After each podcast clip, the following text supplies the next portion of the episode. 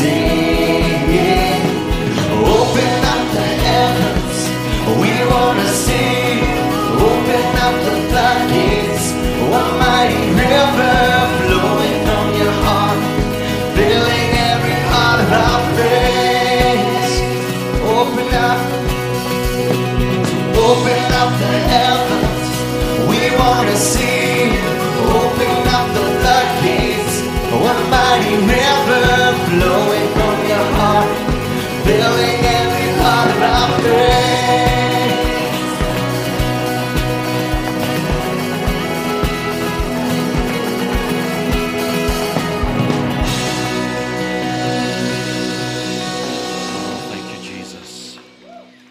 God. Oh, it's good to be in the house of the Lord this morning. You are looking good this morning. Amen. Tell your neighbor you look good. Amen. That's all right. That makes people feel good, doesn't it? If you look at somebody and you can't say that, say it anyway. You, Paul writes, he says, I spoke those things that are not as though they were. Amen. That's faith in action. Praise God. We're going to uh, continue on with our uh, uh, mini series, uh, Growing in Relationship with God. And I, wow, I just, uh, we've had a couple good services Saturday night and 8.30. We just had a tremendous time and, and, and God's been just uh, pouring into us. And I know this is on the heart of God. I know uh, this morning that God is, is extremely interested in you and I being in relationship with Him. There's no doubt about it. You don't have to read the Bible very much before you figure out that God's intent, His, his uh, desire in all that He did was that he, we could be restored and redeemed and put back into relationship with Him.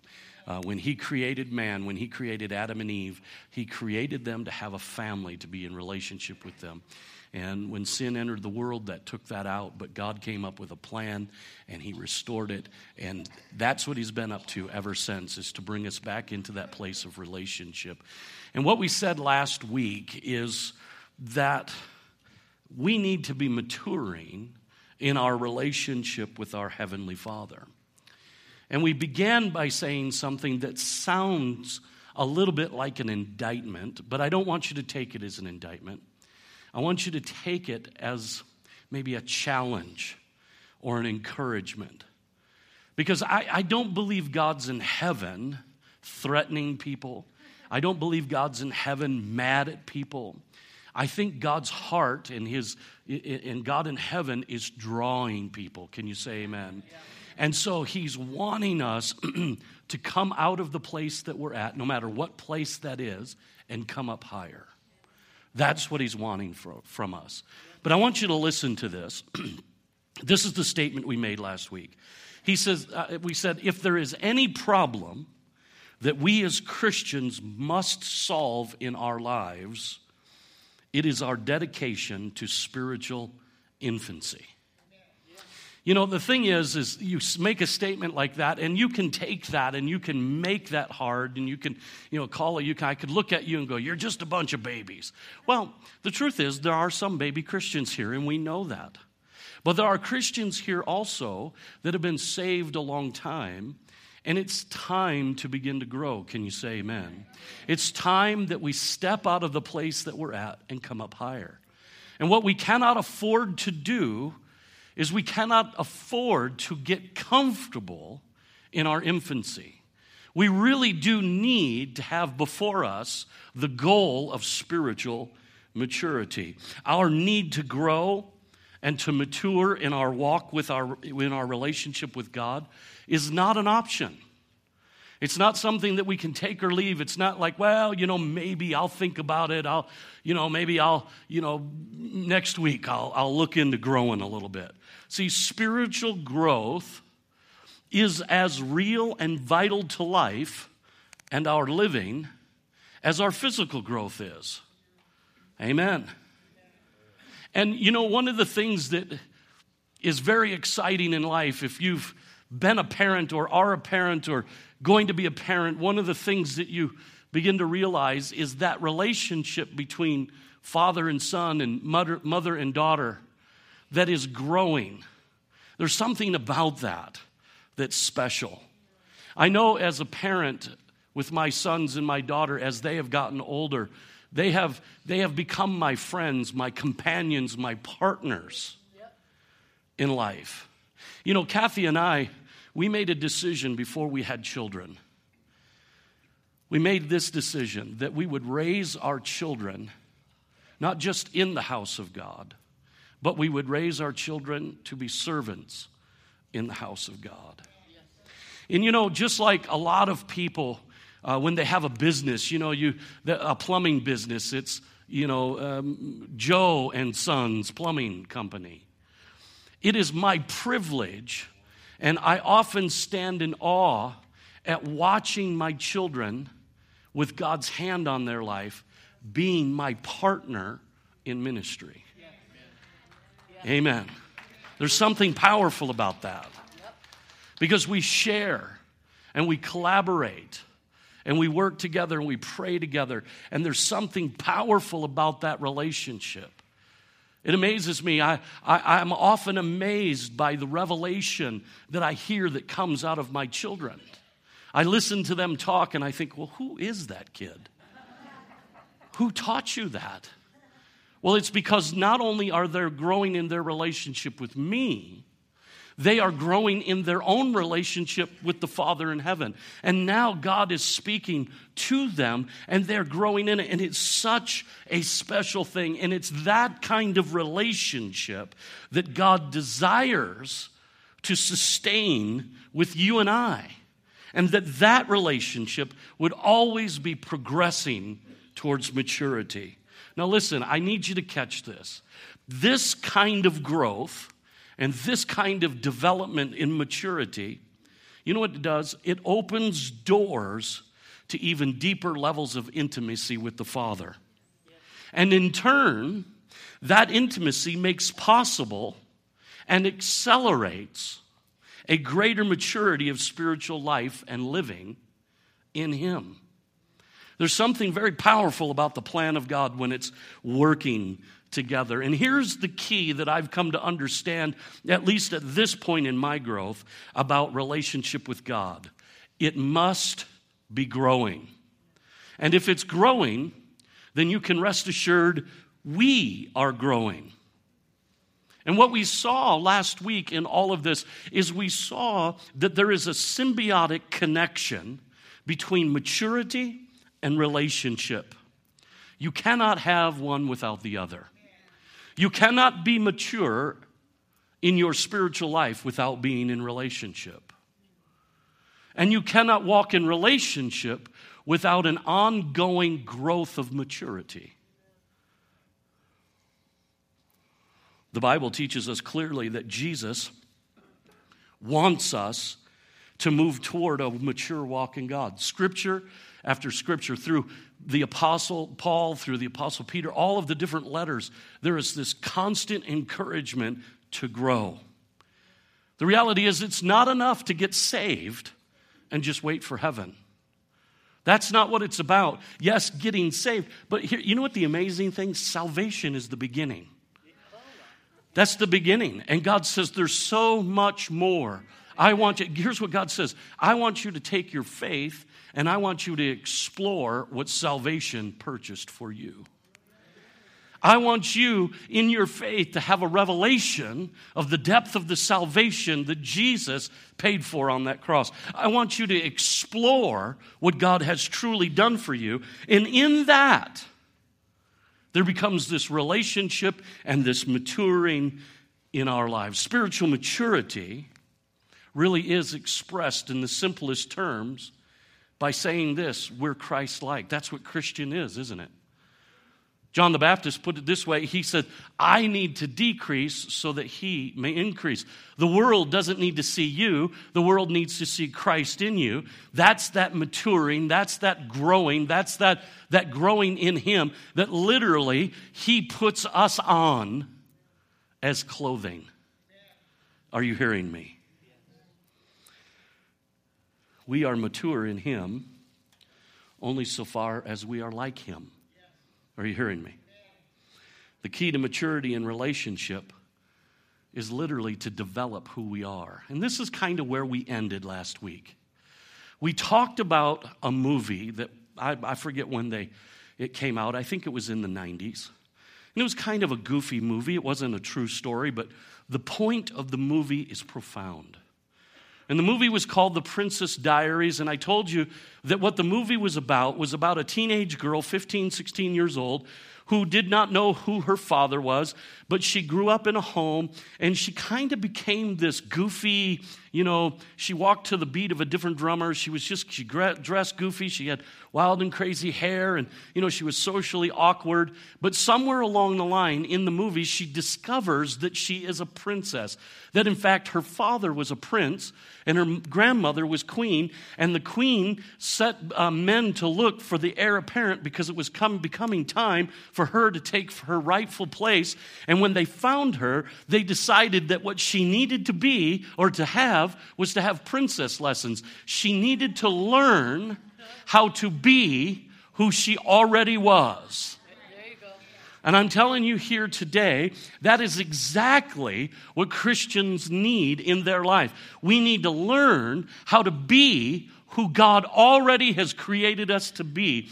That's what we've been looking at for the last couple years. We've been looking at identity and relationship, and what we discover is when we discover our identity, who God created us to be, who we really are in Christ, it brings us into this place of relationship with Him, and that relationship brings about a maturity that deepens our identity, which deepens our intimacy and relationship, that causes us to continue to mature in Him, and all of a sudden, sudden we see that there's a wonderful plan in the Word of God for our lives. Identity combined with relationship brings maturity. Maturity deepens our understanding of identity, which in turn deepens our relationship. Listen to what God's telling us. This is powerful, church. It will revolutionize your living. If you're struggling, with habits and difficulties, if you're struggling to break the power of the enemy over your life, learn who you are. When you learn who you are, you find out that you really are a king. You are a priest. The Bible says in Revelations chapter 1 that we are kings and priests unto him. The Bible tells us that Jesus is the King of kings and the Lord of lords. I used to think that that was Jesus was the king of, uh, of the kings of the nation, and I know there's truth to that, but it's even more poignant to say that he is the king over kings who we are. We are royalty in the kingdom of God. That's who we are. And when we learn that, it changes how we live. When it changes how we live, we begin to walk in relationship, which empowers how we live. It empowers our identity, and it keeps going back and forth until there's a maturity to where we begin to look just like Jesus. Isn't that powerful this morning? Now, this morning, I want to go on and we're going to look at the same text that we looked at last week, but we're going to look at it from a different version of the Bible. Last week, we looked at it in the message. This week, we're going to look at it in the NIV. And the reason that we do that is because oftentimes in different translations, we'll get a little bit different perspective and it will speak a little bit different way. We'll see it in a different light. And I want you to look at Hebrews chapter 5, it'll be on the board. Starting in verse number 11, the Bible says these words. It says, We have much to say about this, but it's hard to explain because you're slow to learn. In fact, though by this time you ought to be teachers, you need someone to teach you the elementary truths of God's Word all over again. You need milk, not solid food. Anyone who lives on milk, being still an infant, is not acquainted with the teaching about righteousness. But solid food is for the mature who by constant use have trained themselves to distinguish good from evil. Therefore, let us leave the elementary teachings about Christ and go on to maturity, not laying again the foundation of repentance from acts that lead to death and of faith in God, instruction about baptisms, the laying on of hands, the resurrection of the dead, and eternal judgment. And God permitting, we will do so. Now, in, the, in, the, in this text, in the book of Hebrews, the writer is encouraging us this morning to cultivate a strong desire to move into godly maturity. And this is what he says in verse 1 of chapter 6 from the New Living Translation. Listen to it this way. So let us stop going over the basics of Christianity again and again. Let us go on instead and become mature in our understanding. Surely we do not need to start all over again with the importance of turning away from evil deeds and placing our faith in God. Listen to this. He's saying, look at, we need to move on. We need to move up. We need to grow. The question is, how do we do that? How do we do that? It's, it's wonderful to understand that that's our need. It's wonderful to understand that needs to take place. But what is our part in it? How do we get this done? Well, as we continue in this subject of spiritual maturity, what we must first do, and I believe this will help us to know what to do, we need to learn to recognize what spiritual immaturity looks like. See, spiritual immaturity is clear and unmistakable. Now, if we can identify and see the clarity of spiritual immaturity, then logic suggests to us that if we would do the opposite, then we would have maturity, right? So let's look at what our text says what immaturity is. There's four very clear marks of spiritual immaturity. The first mark of spiritual immaturity is what I call dullness towards the Word of God. In our text, the Bible says this in verse 11 We have much to say about this, but it's hard to explain because you are slow to learn. In the message that we read from last week, it said it this way I have a lot more to say about this, but it's hard to get it across to you since you've picked up this bad habit of not listening. In the New King James Version of the Bible, it says it this way We have much to say and hard to explain since you have become dull of hearing. Now, here's the thing that I want you to pay attention to. There, there's some really interesting things. The first thing is this first phrase I have a lot more to say about this. When I read that, I thought to myself, what is this? What does he have a lot more to say about? Inevitably, he's wanting to say something. Inevitably, he's wanting to have a conversation. He's wanting to talk to them about some subject. What is it? He's introduced it but he can't talk anymore about it. So you go back into Hebrews chapter 5 and you read verses 1 through 10, you find out he's talking about Jesus being our high priest. He is the priest he, in the order of Melchizedek. He is a priest that serves God by representing us before the throne of God. And he talks about who Christ is for us. Now, how many here today would say, honestly, I want to know more about Jesus? I want to know him. I want to walk in him. If you can't raise your hand, we'll pray for you later, but we need to know more about him.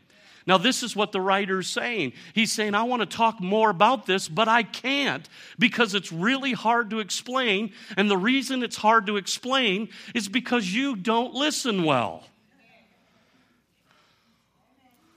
See, the word dull in this verse in the King James is derived from two Greek words. The first word is no, and the second word is push. So the literal translation of the word dull in the Greek is no push. Have you ever met somebody with no push? Probably where you see it the best is have you ever gone to a restaurant and got a waiter or a waitress that had no push? You know, they saunter up to the table after about 25 minutes of sitting there. You're really the only one in the restaurant. They're chewing gum. They throw a dirty uh, uh, a menu on your table. What would you like? A new waitress to start. Like some service. You order your food. You wait another half hour. She's just standing there leaning on the counter talking to the dishwasher. Your food is sitting on the counter under the light.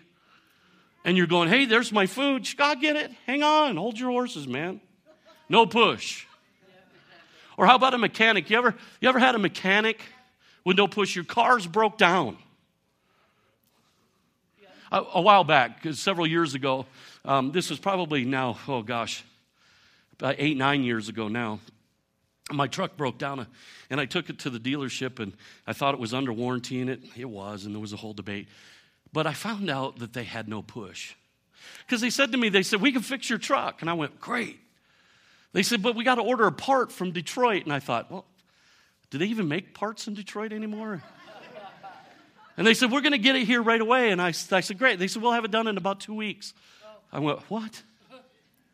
He said, No, I'm just teasing, a couple days. Well, he was prophesying. A couple days I called up and I said, Hey, how about my truck? And he goes, Oh, I forgot to order the part. Dude, man, I'm taking the bus. Look at this. Just don't walk. You know, I, I can't, I can't, I need my truck. He says, I'll get it, I'll get it. Well, literally two weeks later, a 35 cent part, special ordered from the manufacturer in Detroit, Michigan, gets there. It takes about one hour to put it in, and they had my truck. And they said, This is, sorry it took so long. That'll be $950. No push. How many know what I'm talking about? No push. Literally, what, what happens is when we become dull, we, we become sluggish or apathetic in our listening. It's the idea who, of someone who is distracted. They, they lose their concentration and they have a low attention span. You ever talk to a child? I recommend it. You can learn a lot from them. Talking to a child, you look them straight in the eye and you go, Look, look at me. Look, me, right here. Here, look at me. And they look at you and they, you, you tell them what you want them to know and you say, Do you understand me? And you think you have their attention. Think again. They're looking with eyes that can't see. They're listening with ears that can't hear. You think they're getting it, but they're not. Jesus, how many love Jesus? You just got to love the way Jesus tells things. He, he, in, when in the New Testament, in the Gospels, he often said to the crowd, he says, he would say things like this. He, he just would put it so succinctly. He would say, He who has ears to hear, let him hear. Now, at face value, you got to ask yourself in the first century, were there a bunch of people walking around with no ears? Or was it that they, they, they had ears they could hear, but they weren't listening. How many know what I'm talking about? See, mature listening is this it's listening with purpose. In Deuteronomy 28, verse 1, it says this And it shall come to pass, if thou shalt hearken diligently unto the voice of the Lord thy God, to observe and to do all his commandments which I command thee this day, that the Lord thy God will set thee high above all nations of the earth. Now, this phrase, hearken diligently, literally means to hear, to listen to, to hear with attention or interest, or to listen with purpose. Literally, what I believe he's talking about in this passage of scripture is he's talking about being a careful, consistent listener, being in tune, being dialed in, ready to respond. It's, it's the picture of, of a runner that's set in the starting gate and he's listening for the gun to fire. He's listening for that moment when he should start running. And God says, That's how you should listen to me. Listen to me, ready to respond. Soon as you hear my word, move on it. That's what he's saying.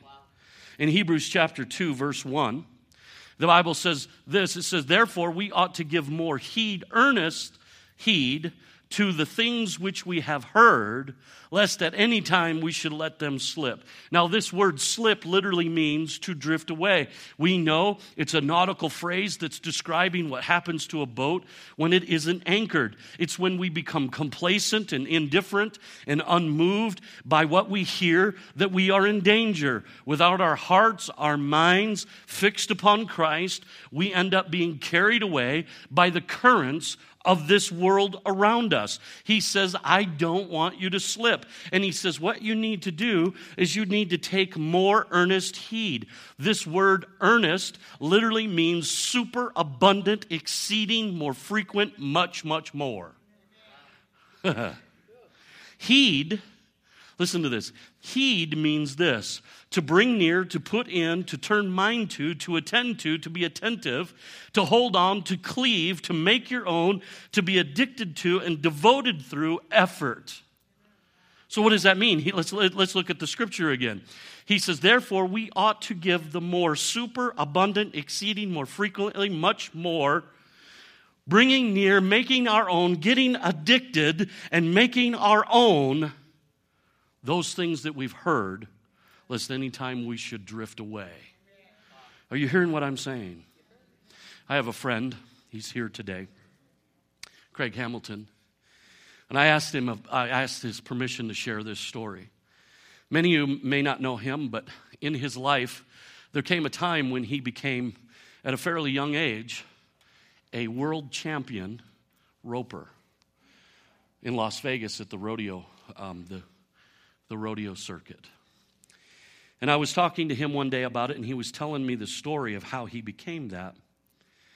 And he was sharing with me that his dad told him, said, Every time you go outside, pick up that rope. No matter where you go, make sure you're carrying that rope. You pick it up, you make sure you have that rope with you. When you go to school, when you go to the store, when you go to the gas station, when you go to the barn, even when you go to bed, make sure you got that rope with you. You hang on to that rope you make that rope a part of you. And then he tells me that there came a time when his dad took him into the corral and they were practicing roping and they were doing whatever it is that they do. But that particular day, it was rainy and windy and cold, and it was the kind of day that you wouldn't want to be out. It was, it was the kind of day that you would want to be inside eating, you know, chili or something, not outside roping things. And he looks at his dad and he says, Dad, well, why are we out here? Why, why are we doing this? And his dad looked at him and said, Because no one else is. See, there was something on the inside of his dad that understood that if you're going to be a world champion, if you're going to do this, then you're going to have to make it a part of you. And that's what we're talking about here when we talk about listening. He says what has happened to people is they've become dull in hearing, they've lost their attention, they've lost their ability to hear. So, what maturity tells us is that we make it a part of us. We listen with the intent to respond, we take it everywhere we go. We listen for the voice of God. We don't become dull in our hearing. See, it's so easy to become dull through neglect, through taking the Word of God for granted. It's like, ah, you know, hey, it's cold and windy out. Huh? You know, it's a bad day for that. Champions practice in the wind. Tiger Woods held a golf club all his life. Even when he was three years old, his dad had him out on the golf course. Can you imagine Oliver with a golf club? Look out. But somewhere along the line, his dad gave him a club and said, Hang on to that. There's a story told of Michael Jordan that he didn't make this high school basketball team, he didn't make the cut. And he determined from that point on that he would become the world's greatest basketball player. So, what he did is every night he would show up at the court and he would sit there with that basketball and he would make three shot, three point shots. And he would practice and practice and practice and practice until making three point shots was second nature. That is what God's calling us to be as Christians. That's maturity, being so dialed in to the voice of God that we make it our own. Listening for God. But what happens is we get neglectful, we take it for granted, or we just straight up fail to obey it. It's like, oh, God's not really serious about all that. No, he, he really is. God doesn't say anything that he's not serious about. Can you say amen? The second mark of immaturity is unhealthy appetites. You can tell a lot by a person or a lot about a person by watch, watching what they eat. You know, you remember the old quote, you are what you eat.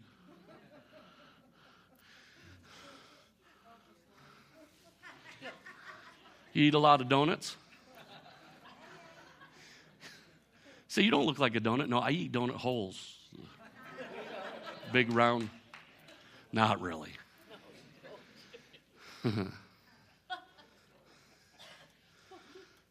How many understand the Word of God is food? And we're to have a healthy appetite of that. There's some revealing words here in our text. Listen to verse 12. It says, This is from the New Living Translation. It says, You've been Christians a long time now. You ought to be teaching others. Instead, you need someone to teach you again the basic things a beginner must learn about the scriptures. You're like babies who drink only milk and cannot eat solid food. You know, I saw something at my son's house the other day that was rather disturbing. Oliver, who's three, just turned three last week, I think, was drinking out of a glass. And Andrew was drinking out of a sippy cup.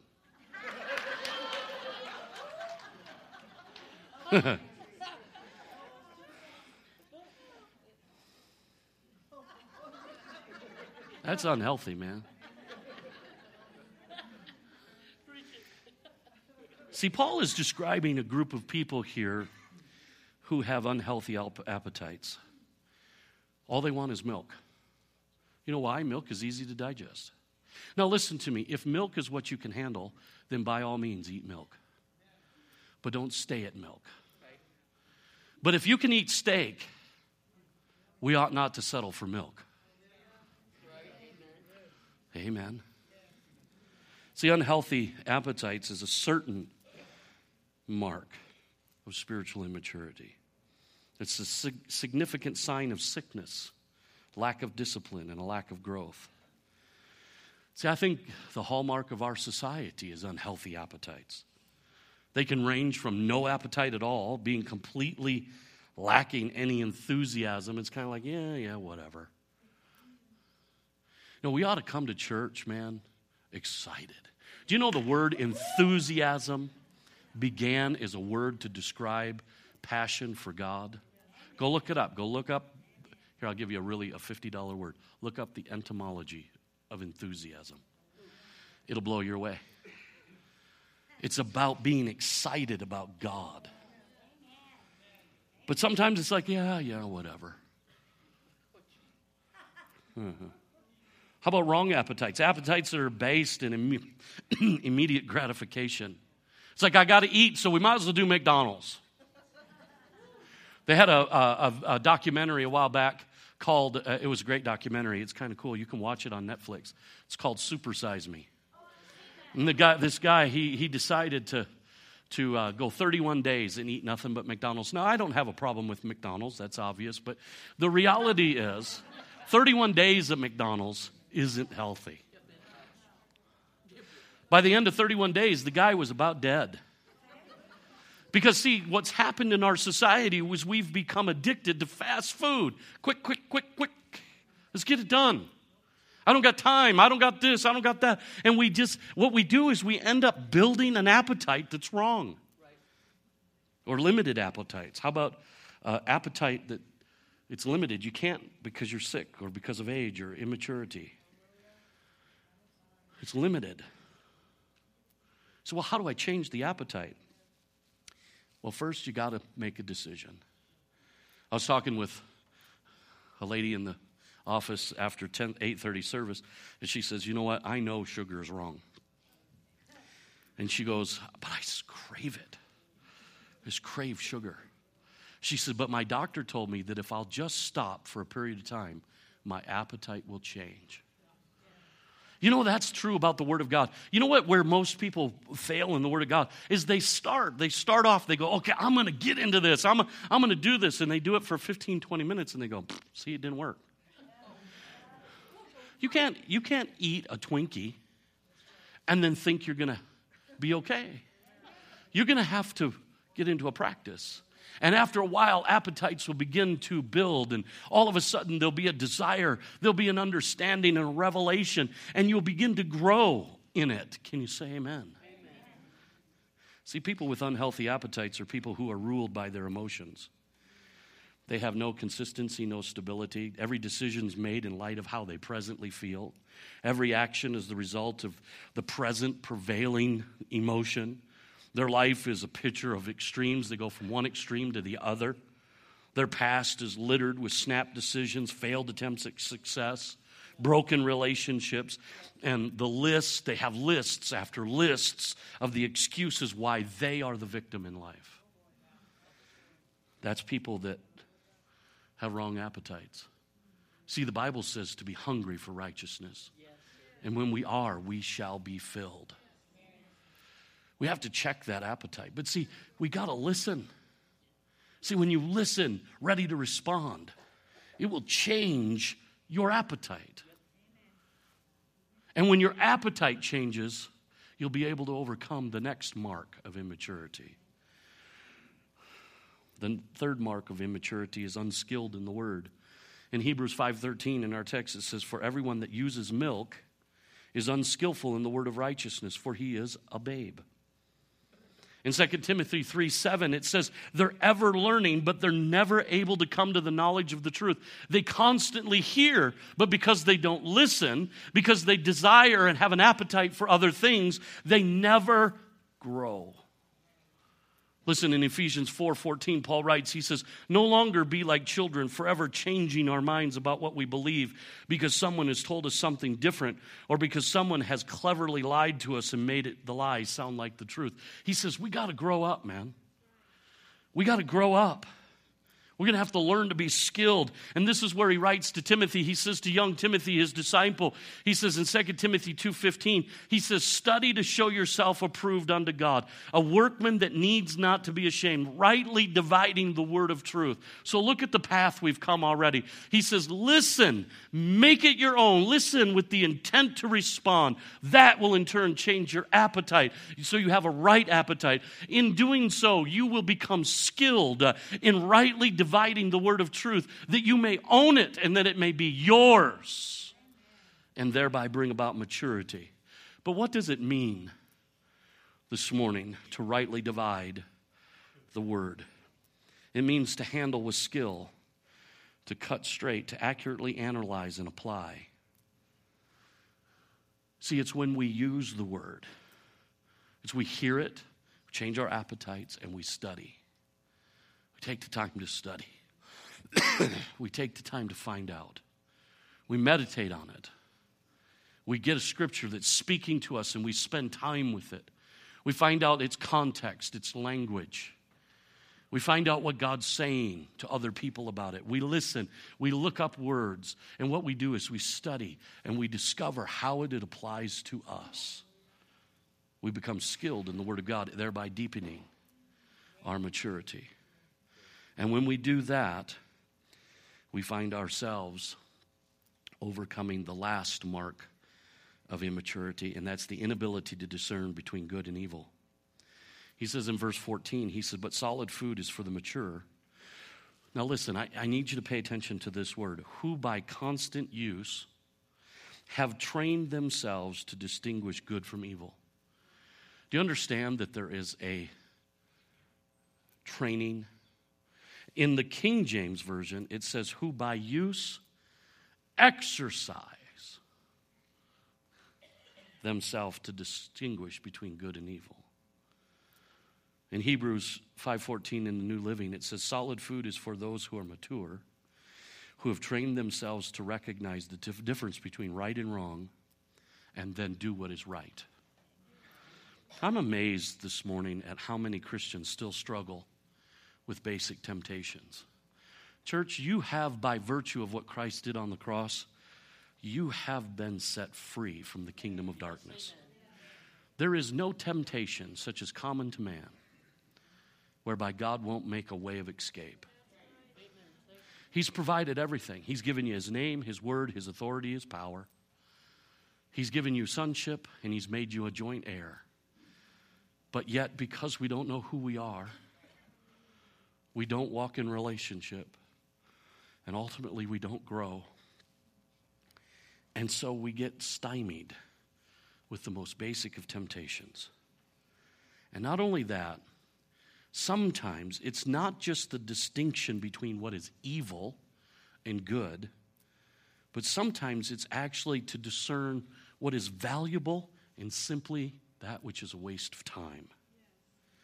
Paul writes in 1 Corinthians 10 23, he says, All things are lawful to me, but all things are not expedient. He says, All things are lawful to me, but all things don't edify.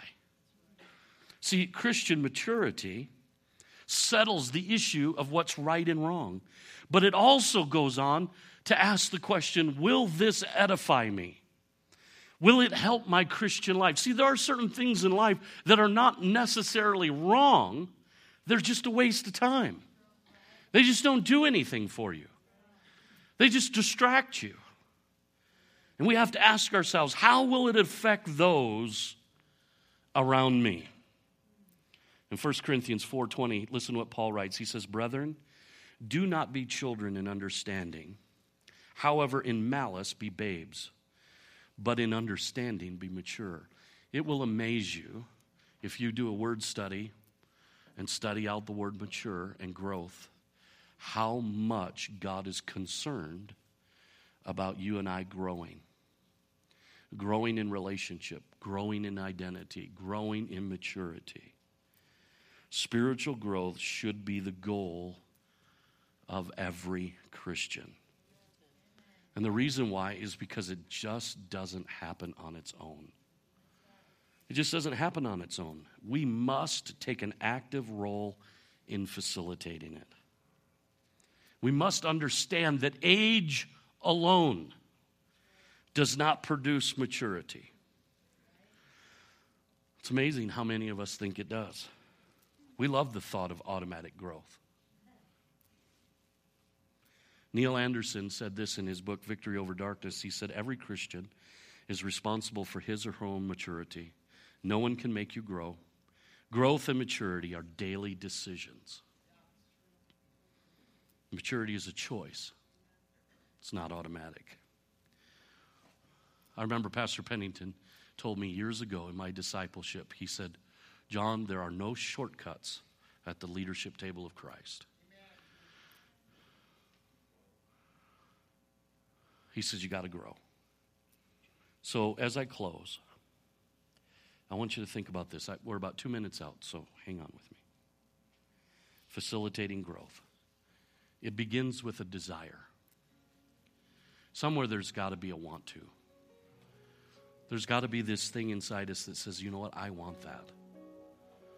You know, I think that we've come to a place in some areas of Christianity or some areas of our life in our Christianity, it's kind of like, ah, they just don't matter.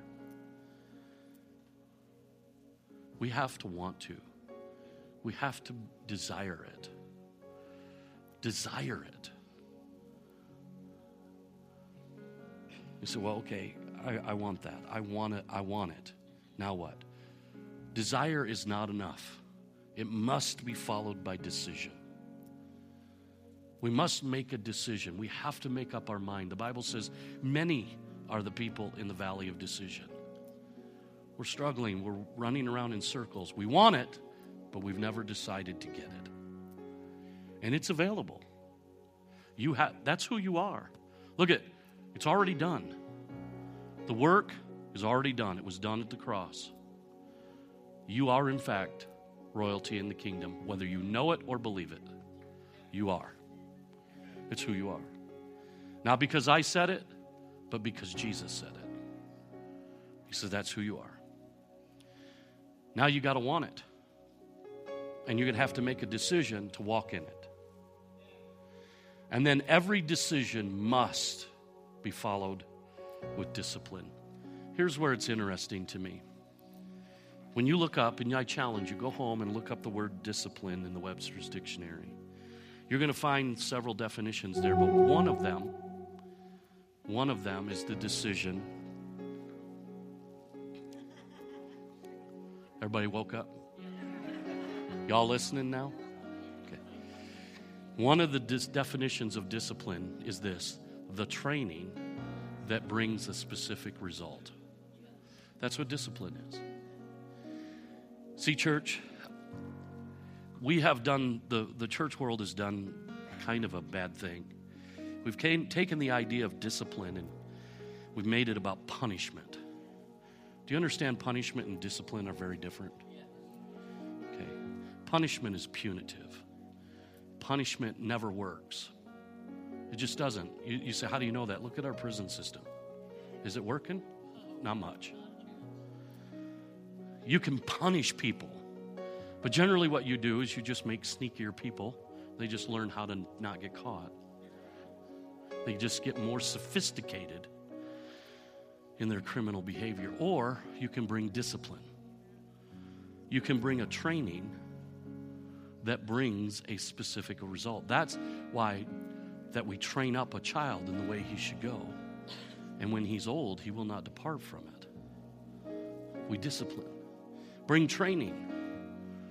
And that was what God's saying. We need to we need to learn. We need to study.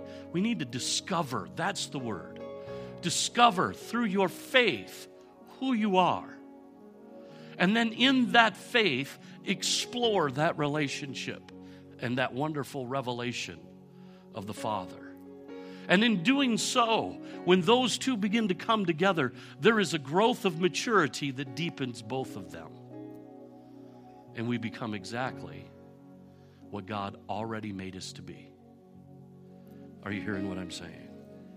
See, this morning, there is no excuse for spiritual immaturity.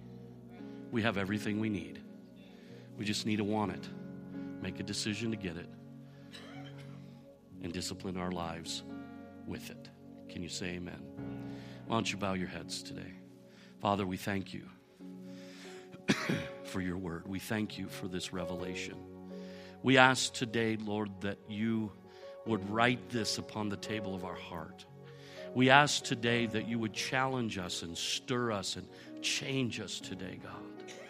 Lord, that as we go from this place today, that we would put our minds upon this, that we would meditate upon it, that we would, that we, that we would make it our necessary food. Lord, that we would allow it to change who we are and what we are. Lord, we thank you that you're a good, good Father and that you show us how to walk as children in the kingdom. And Father, I pray that every person in this room, every person in the sound of my voice, would be stirred and challenged for maturity in Christ, that we would grow. You've done it for us, you've given us everything we need. You've made the way clear. All we have to do is walk in it. And Father, we thank you. I wonder as every head is bowed and every eye is closed, if you're here today and you say, You know, I don't know Jesus is my Savior. I'm not right with God. I don't even know, you talked about identity and relationship, and I don't even know what that means.